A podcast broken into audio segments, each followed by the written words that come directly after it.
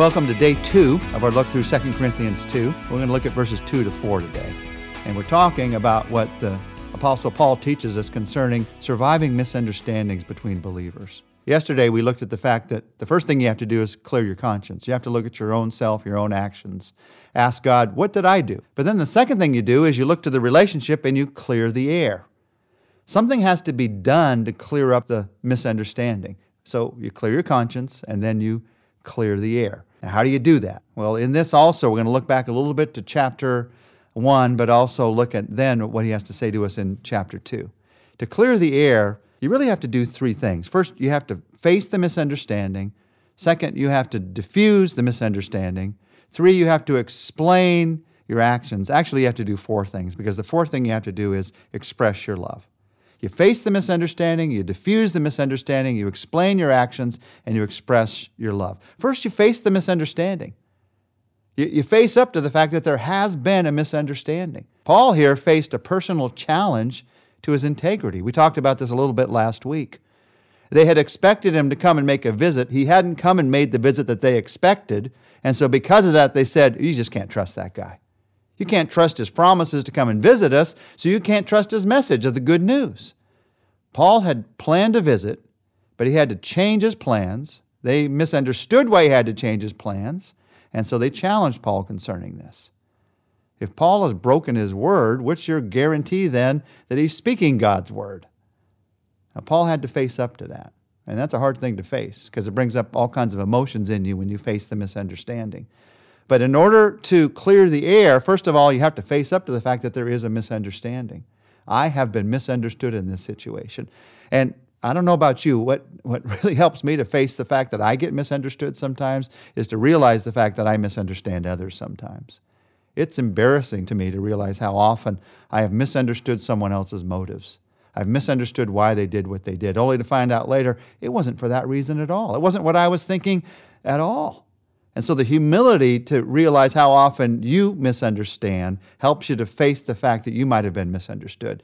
First, you face it, and then the second thing you do is you diffuse the misunderstanding. Now, how do you diffuse a misunderstanding?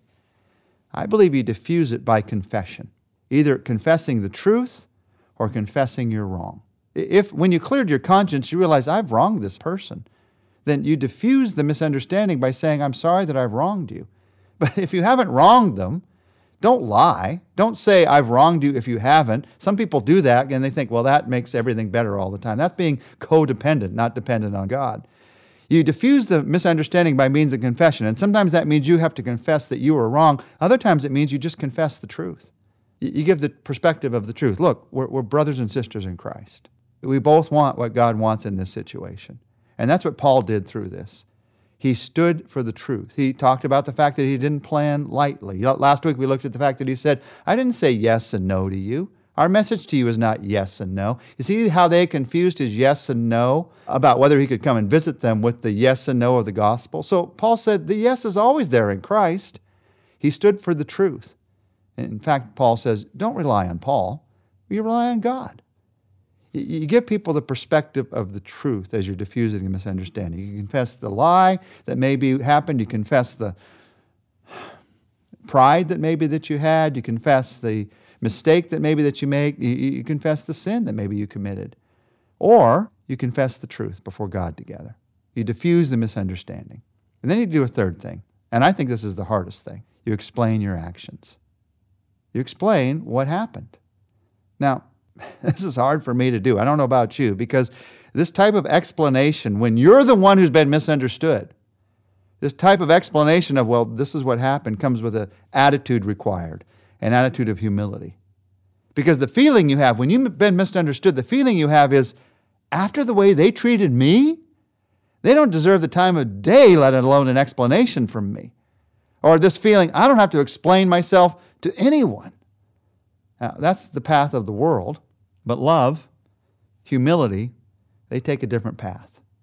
It's not a matter of what you feel like doing or what you're being forced to do. The issue isn't your pride, the issue is a restored relationship. The issue is following Jesus. So, Paul, as you look through what happens in 2 Corinthians chapter 2, he clearly explains his actions. He didn't have to. His conscience was clear, but he decided to because he wanted to restore the relationship. He wanted to survive the misunderstanding. So he explained his actions. In chapter 2, verse 1, Paul says, So I made up my mind that I would not make another painful visit to you. He's saying to them, I, didn't come in order to spare you because it would have been a painful visit at that point in our relationship. I wanted us to have joy in our relationship. So Paul explains it was actually for their sake that he didn't come. You explain your actions, you explain why it happened. In fact, he's going to do more of this throughout Second Corinthians, explain exactly what happened. You explain your actions, and then you do a fourth thing. And this may be the most important of all. You express your love. You hear Paul doing that in verses 2 to 4. Listen to what he had to say. For if I grieve you, who is left to make me glad but you whom I have grieved? I wrote as I did that when I came, I should not be distressed by those who ought to make me rejoice. I had confidence in all of you that you would all share my joy. For I wrote you out of great distress and anguish of heart and with many tears, not to grieve you, but to let you know the depth of my love for you. Paul says, I didn't come to see you because I didn't want a painful visit. And Paul says, I wrote you some things that were hard to say, not to grieve you, but because I love you. In fact, in verse 2, he says, If I grieve you, who's left to make me glad? Paul is saying, It's not in my interest to grieve you. Why would I want to grieve you? I want to rejoice with you. It doesn't make sense that I'd want to grieve you. Uh, I'm the one who wants to rejoice with you, Paul says. I don't want to be distressed by you. I'm the one who wants to have confidence in you, Paul says in verse 3. I'm the one who wants to share joy with you. So Paul writes to them and he says, You misunderstood. I acted out of love for you, I acted out of concern for you. Now, Paul was able to say that because it was true. If Paul had acted out of pride, he would have had to say, I acted out of pride for you. You can express your love that way too, by confession, but also saying, But that's not the way I want to act. I want to act in a new and different way. These last couple days, we've talked about misunderstandings. And I have to wonder if maybe you, a misunderstanding, hasn't hurt you, maybe very recently. What do you do when that's happening? Maybe it's a misunderstanding that happened many years ago, but it still comes to your mind right now as I talk about it. Well, you do two things. You clear your conscience. First, you go to the Lord and say, Lord, here I am, open hearted, open handed. Show me what I've done wrong. Show me how I can make it right.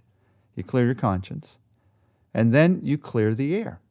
You do these things that Paul did. You walk through this. Now, this is what you can do. We're hearing one part of this conversation, what Paul is saying to the Corinthians. We're not hearing what they're saying back. We're going to find out soon that they responded well. I'll let you know in the end of the story. But the truth is, all you can do is what God's asked you to do. The other person might choose to still misunderstand you. They might want to misunderstand you because it fits their worldview somehow. They might want to misunderstand you because somehow that misunderstanding has become something they're holding on to to get them through the day. At least they think it is. They might want to misunderstand you because they haven't learned yet how to forgive, or they don't have the spiritual maturity to let go of a hurt. All you can do is what God has asked you to do. You can stop letting that past hurt direct your present life by doing all that God's asked you to do. You can survive the misunderstanding whether they choose to survive it or not. Let's pray together. Jesus, you are misunderstood. You came to love us, to sacrifice for us, and yet there were those who hate you and who hurled insults at you, who ridiculed you. You were misunderstood. You understand what it is to be misunderstood. And yet you forgave those who hurt you. That you gave to all of us your very life. And so, Lord, out of your example, I pray that you'd help us to, instead of living with a misunderstanding, a hurt in a relationship, whether it started small or started big, Lord, help us to begin to survive some of those misunderstandings. And Lord, if there's someone that I need to call today, if there's some expression of love that needs to be given today, or explanation of the past that needs to be given, give me, Lord, I pray, the humility the humility in you to do that. I ask this in your name, Jesus. Amen. Tomorrow, we're going to talk together about the power of forgiveness.